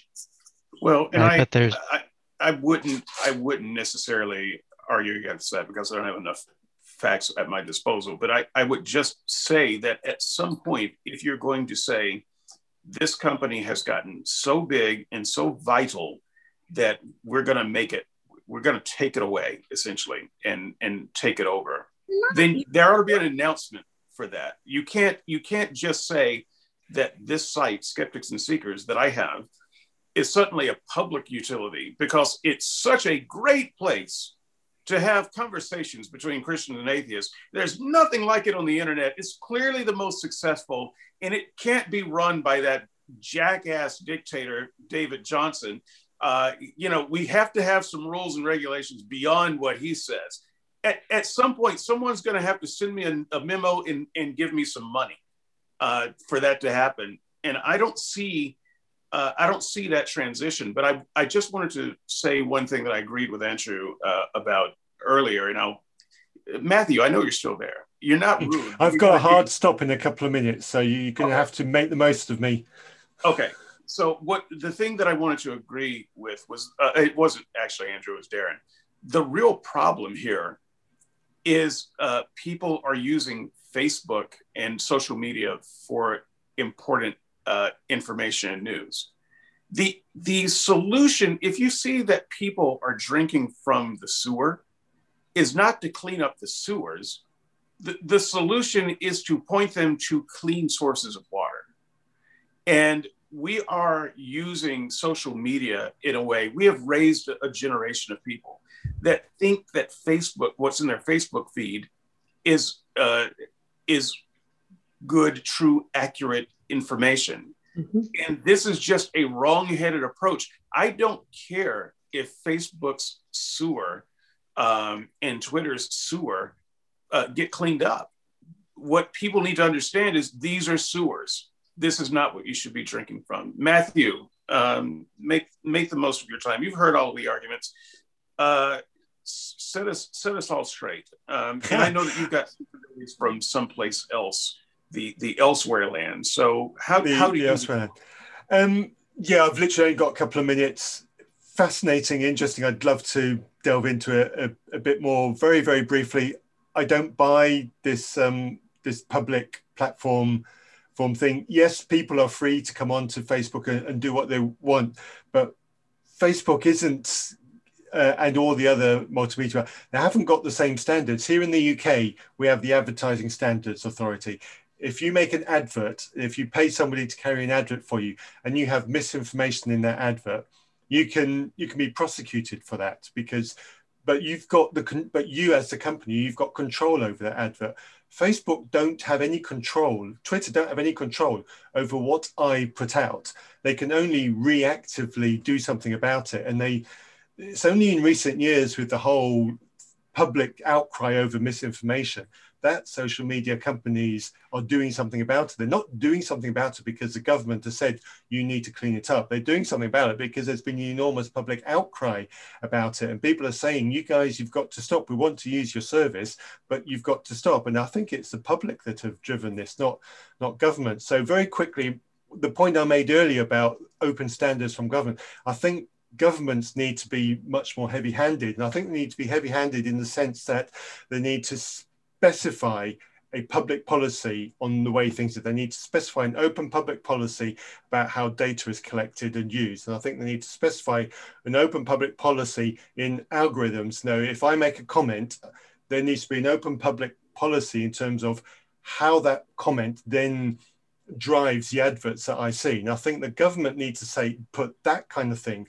open and they need to make it public. And yes, people can vote on those things, and yes, they can have people can influence what those policies say. But then the technology companies must follow those guidelines that the government has said. Then everybody knows. And the reason the reason why I say that is that then everybody knows, everybody's informed. I'm not saying it so that government must control them. I'm saying that the government agrees a policy that everybody knows this is the policy. And then because we're there and informed, we can then make decisions on the social media we interact with because we're informed. Currently, we're not informed. Each company makes their own decisions and they use their own algorithms. We have no idea what those algorithms are. We have no idea what they do with our data. And I think it's that hiddenness which is part of the problem. And I think if we can have it much more open and that openness be driven from government, and then the private companies then follow the guidelines from the government, and that's probably me out. Thank you guys. I know you probably disagree with me. I know I'm probably wrong, but that's how I feel right now, and maybe my opinion will change next week. Lovely chatting with you all. And it's fabulous being on people who've got better lighting than I have here at home. And until next time, guys, cheers. Okay, well, I uh, I appreciate that, uh, Matthew. It's a very strong uh, statement. I don't know whether I agree or not because I don't really know. Um, um, these are these are difficult and challenging issues, and so I, have got to tell you guys, I I kind of want to do a second week of this because I've got so much that's going on the cutting room floor.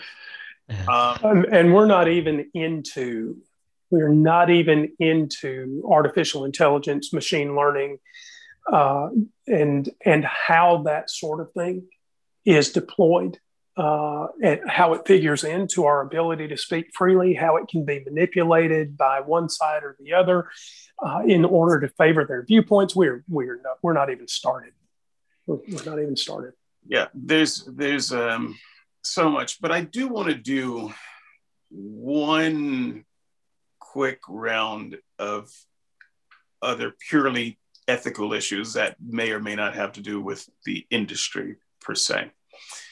Um, and um, also, if you guys uh, wouldn't mind, I really do want to do another week of this because there's um, game.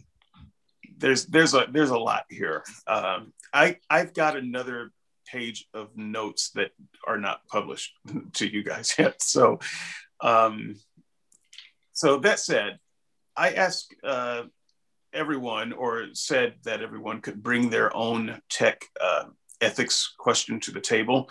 Who who brought one?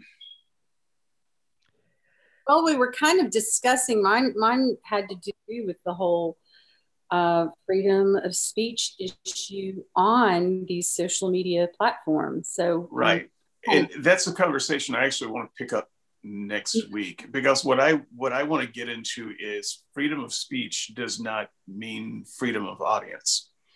So um, just because you, Teddy, have freedom of speech doesn't mean that uh, I can't ban you from skeptics and seekers any day, anytime, for any reason.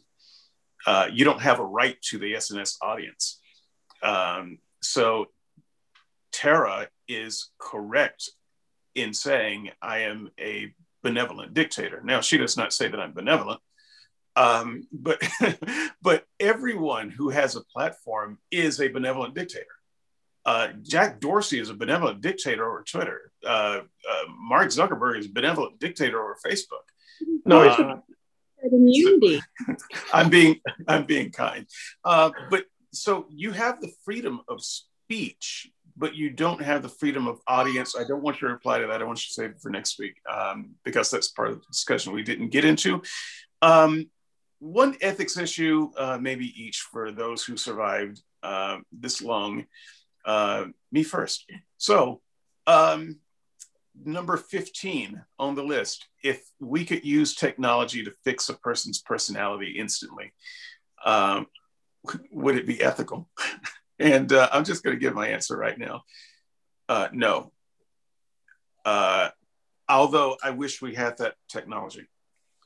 Uh, and I'm not even going to say that I wouldn't use it if I was the hegemon of the world. Um, but I don't think it would be ethical. I think it would be something that uh, science fiction has called the death of personality. And I believe the death of personality is the death of the person. And so uh, I think we can save a lot of money and just kill the person. I don't think that it is any less ethical to kill the person than it is to alter their personality in this way.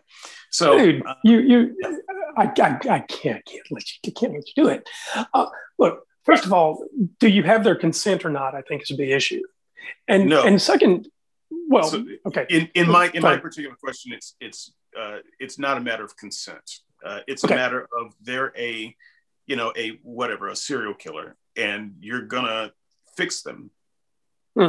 So, uh, in in general, I would have said uh, yes, but it required consent, and and I'm confused by this bit where you say fix them, and then you call it personality death. Those things seem to be uh, so diametrically opposed that I don't know how you leap from we've figured out a way to fix them uh, like uh, stopping their desire to stopping their desire to set houses on fire. I don't, I don't, care about the house. I'm not talking about killing people. We're just talking about destroying property. I'm not emotionalizing the, the conversation. So we're going to fix them, stop them from destroying property. And you called that a death of personality. And that seems really strange to me.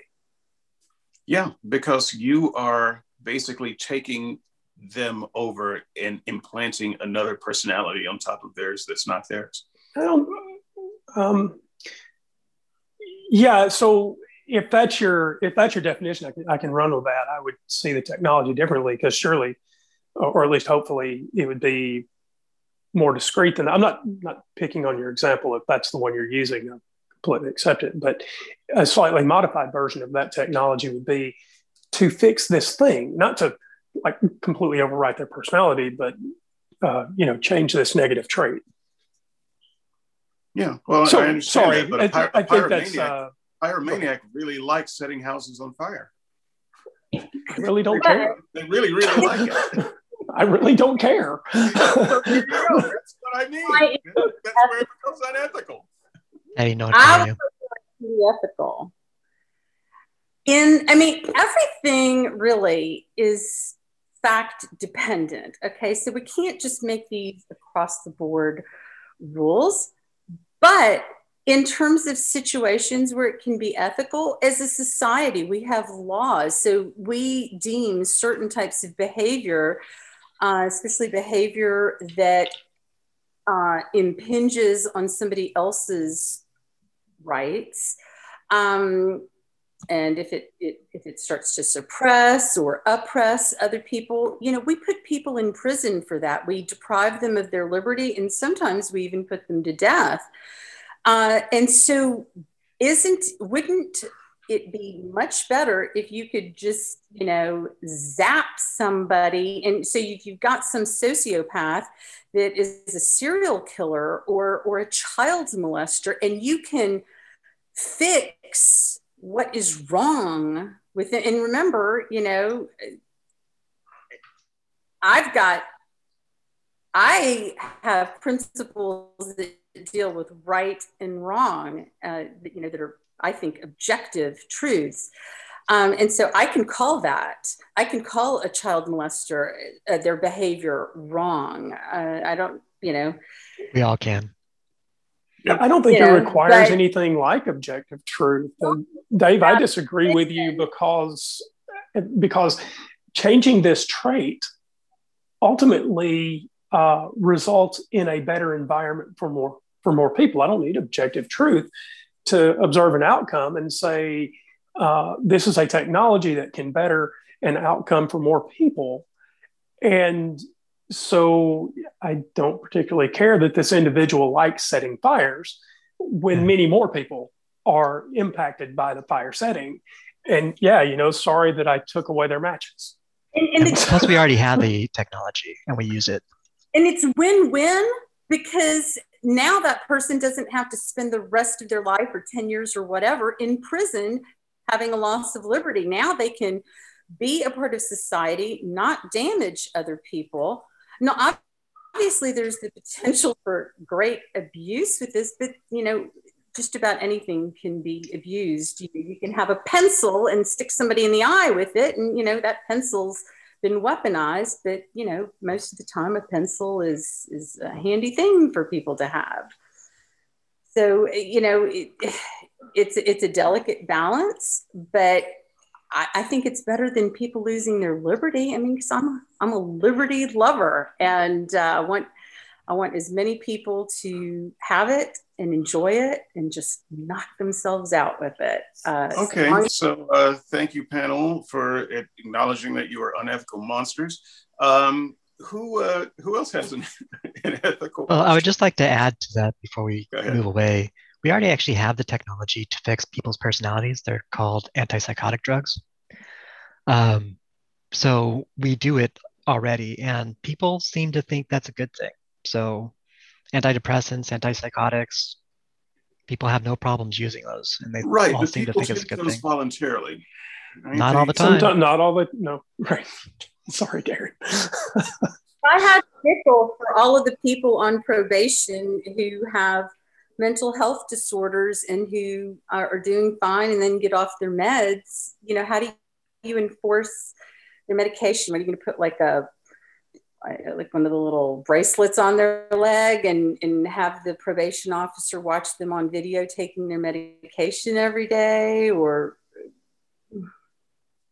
Look, know? I, I I understand what everyone is saying, but once once you decide that you are going to embetter a person that doesn't want that embetterment because you have the power, you can strap them down, you can pump them full of drugs and change them. You then that person no longer has any autonomy.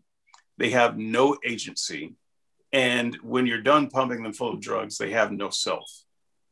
And so I don't agree with that.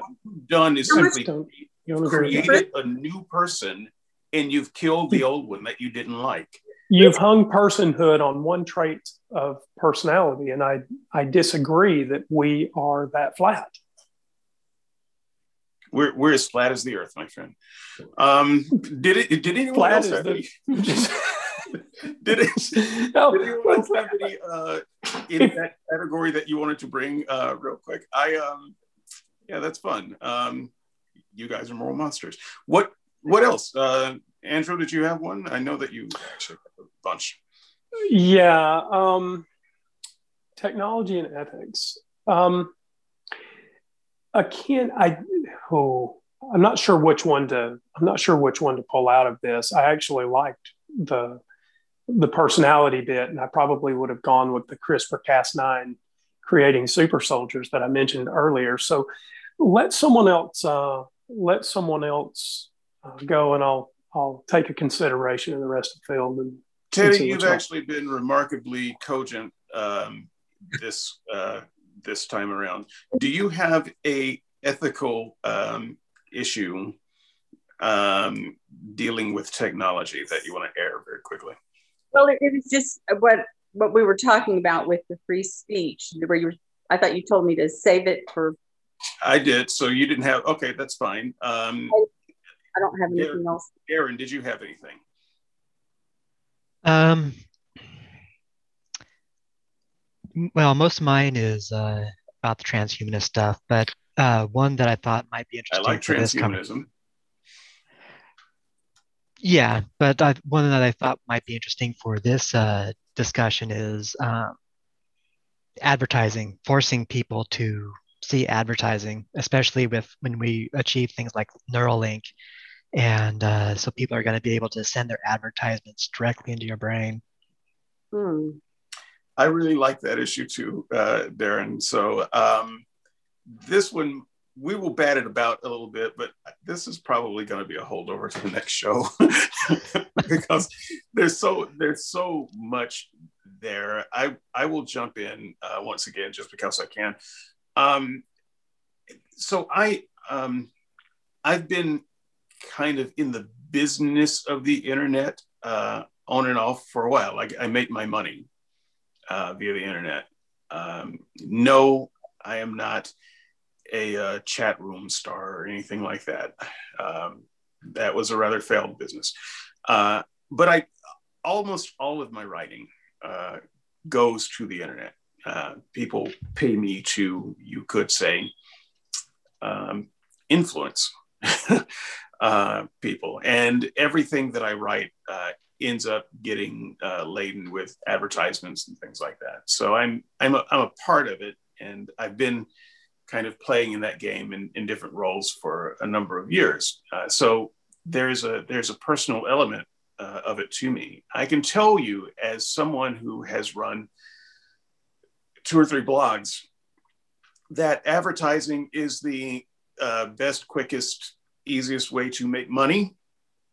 And if you've got a blog or a website that you like, uh, Verge Engadget, Physics.com, whatever they are, they're making um, well in fact i'm not sure about uh, physics. I'm not sure how they do it. But most of the most of the people that you see online are making money via advertising. And if it wasn't for the advertising they wouldn't be doing it. Now granted the internet and blogs and things like that exist podcasts they existed before advertising but that's a bit of a straw man argument it doesn't matter the internet that we have today wouldn't exist without it. So there is the on the one side an argument that advertising is absolutely necessary for the medium. Uh, but on the other hand, there's the argument that advertising has gotten out of hand. And I would just say, since I'm sure we're going to talk about this next week, somebody please write this down uh, so that I don't forget.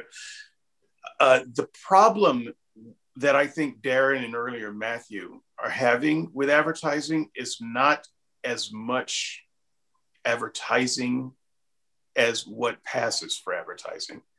So, an example of advertising would be uh, you're driving down the road and there's a billboard, and you you see it, but then in you can look at it, or you can not look at it uh, or on television. Uh, you're watching a show, there's a commercial break, you can sit there and watch them, or you can not watch them.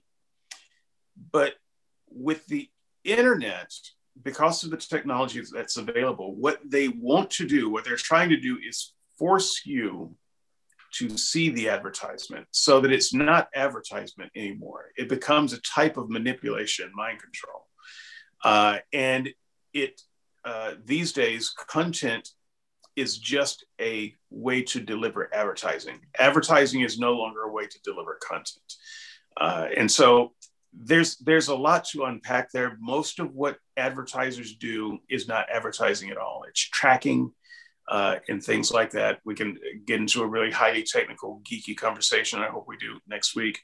Uh, but I would I would just say that yes, this is an excellent topic. Yes, there's a lot of um, avenues of ethics there, but I, I think the problem is not proper advertising. I think the problem is what we're calling advertising today that no longer is.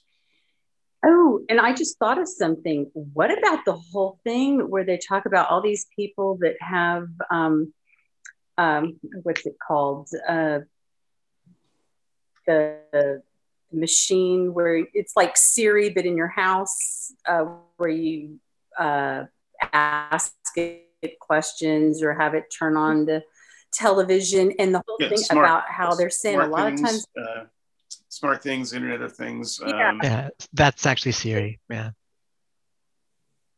But There's another one that's Alexa. Alexa, Alexa. is the one. And you know, hey Alexa, do this for me. And they're talking about how a lot of times people think that the stuff is off and it's not off and also the invasion of privacy when you don't realize there i was just listening to something the other day where um, they were talking about how this woman she's a yoga instructor and she goes to the store and for the first time she purchases some weird coconut something something flavored ice cream that she'd never bought before. And then she gets home and then gets on the computer and then sees an ad for that exact same product. And she's never seen it before. And she's like, she asks her friend who's very tech savvy, you know, are they tracking me? You know, I'm at the store. And, and her friend was like, well, you know, maybe it's through your either your store savings card. You can sometimes have those where it's like a permanent coupon or whatever. Um, but you know people are frequently seeing you know they get on the internet they order something from some website and then all of a sudden you get all of these ads dealing with those types of products and so it is sort of that tracking and the targeting but especially like with the alexa people are saying how or even televisions they're saying how sometimes they are listening to you when you don't realize they're listening to you. It's being recorded. Now, I don't know if it's on some sort of a loop to where it eventually gets um, erased, but you know, there's all this talk about every single thing, every single search you make on the internet, how the government and stuff like that's tracking you, and Facebook and all that, and, and that that starts getting a little creepy in terms of, of how much knowledge they have about people. You know, it's one thing when you are voluntarily kind of ceding over that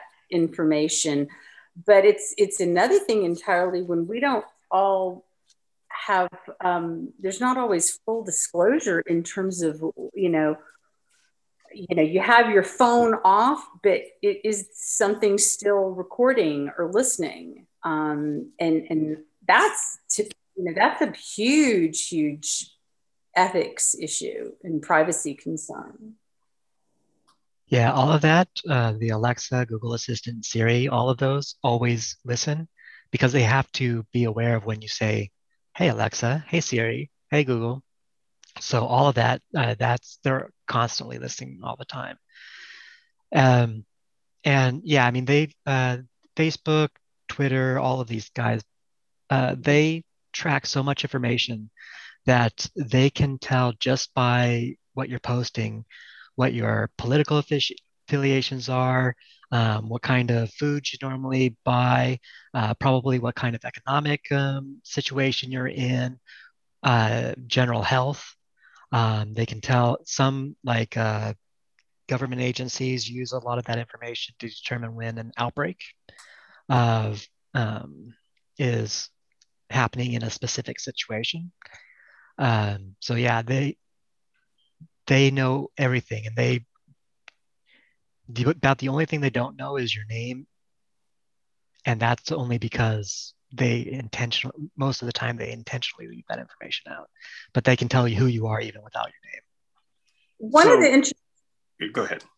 Oh, I was just going to, real quick. One of the interesting things that I heard um, this role tech person um, saying, and he was dealing like with cybersecurity and stuff, and and he made the perfect comment. He said, "Why do you think that that kind of technology, like Alexa, which is, I mean, you know, very Jetsons like, right?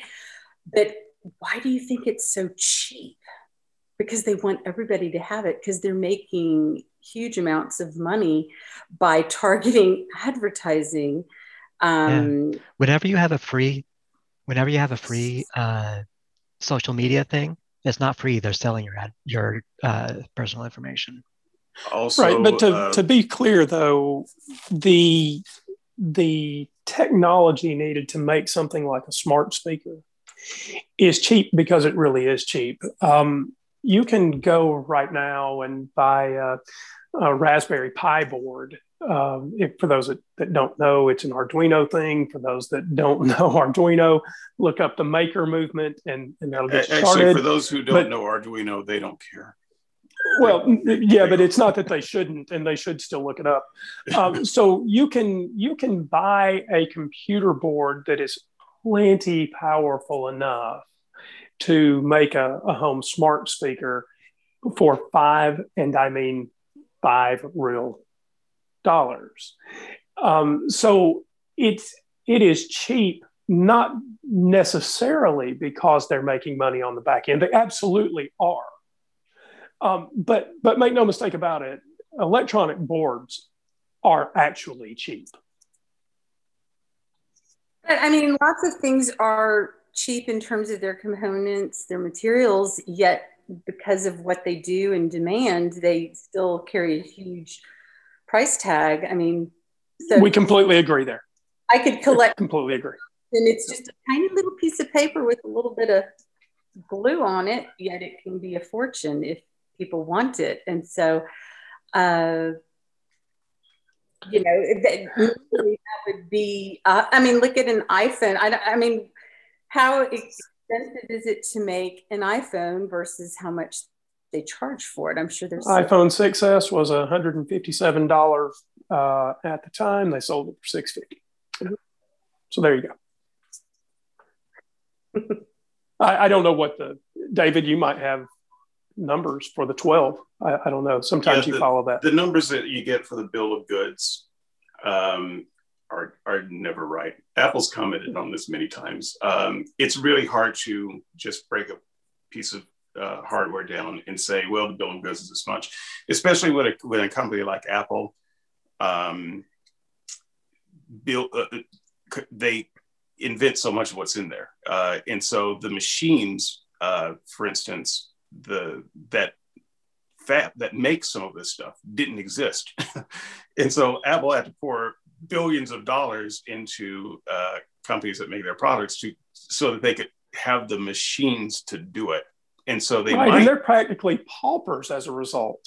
well, but what I'm saying is they they might pop out a two cent part, but it, it cost 20 billion to, to make it.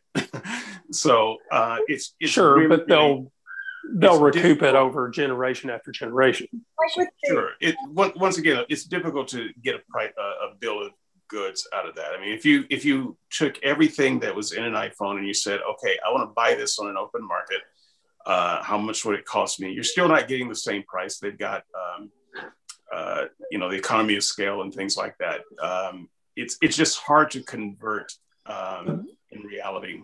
Right. So the you're right that the engineering that goes behind gluing those parts together, and and even more uh, the firmware and software that figure into that ultimate control um, uh, are poorly captured in something like a uh, well the the hardware is worth 157 dollars So It's, yes, it's a little bit like that. saying the human body is worth about uh, 78 cents. Uh, because uh, and this was this was like a this was a uh, calculation that someone had made based on the the minerals that are in the human body. Uh, we've got about we've got less than a dollar's worth of stuff that makes up a human. I just want to know. I just want to know: is obesity equivalent to inflation? Well, you know, maybe sorry, maybe sorry. they've got a dollar fifteen uh, in them, but it, it's really a shockingly small amount of money to get the material to make a human body. Uh, most of it's water. It's not so, but to say, well, the bill of goods for every human is about a dollar is incorrect.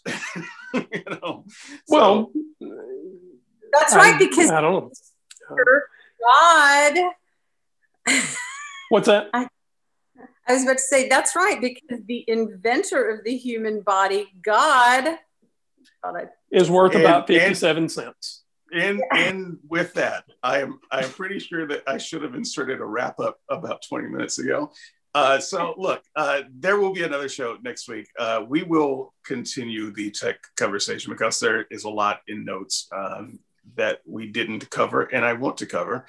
Uh, and I don't actually want to get into uh, the next topic right away. So uh, stay tuned for part two uh, of the uh, Tech Roundtable uh, next week. And uh, with that, have a uh, have a great weekend, everybody.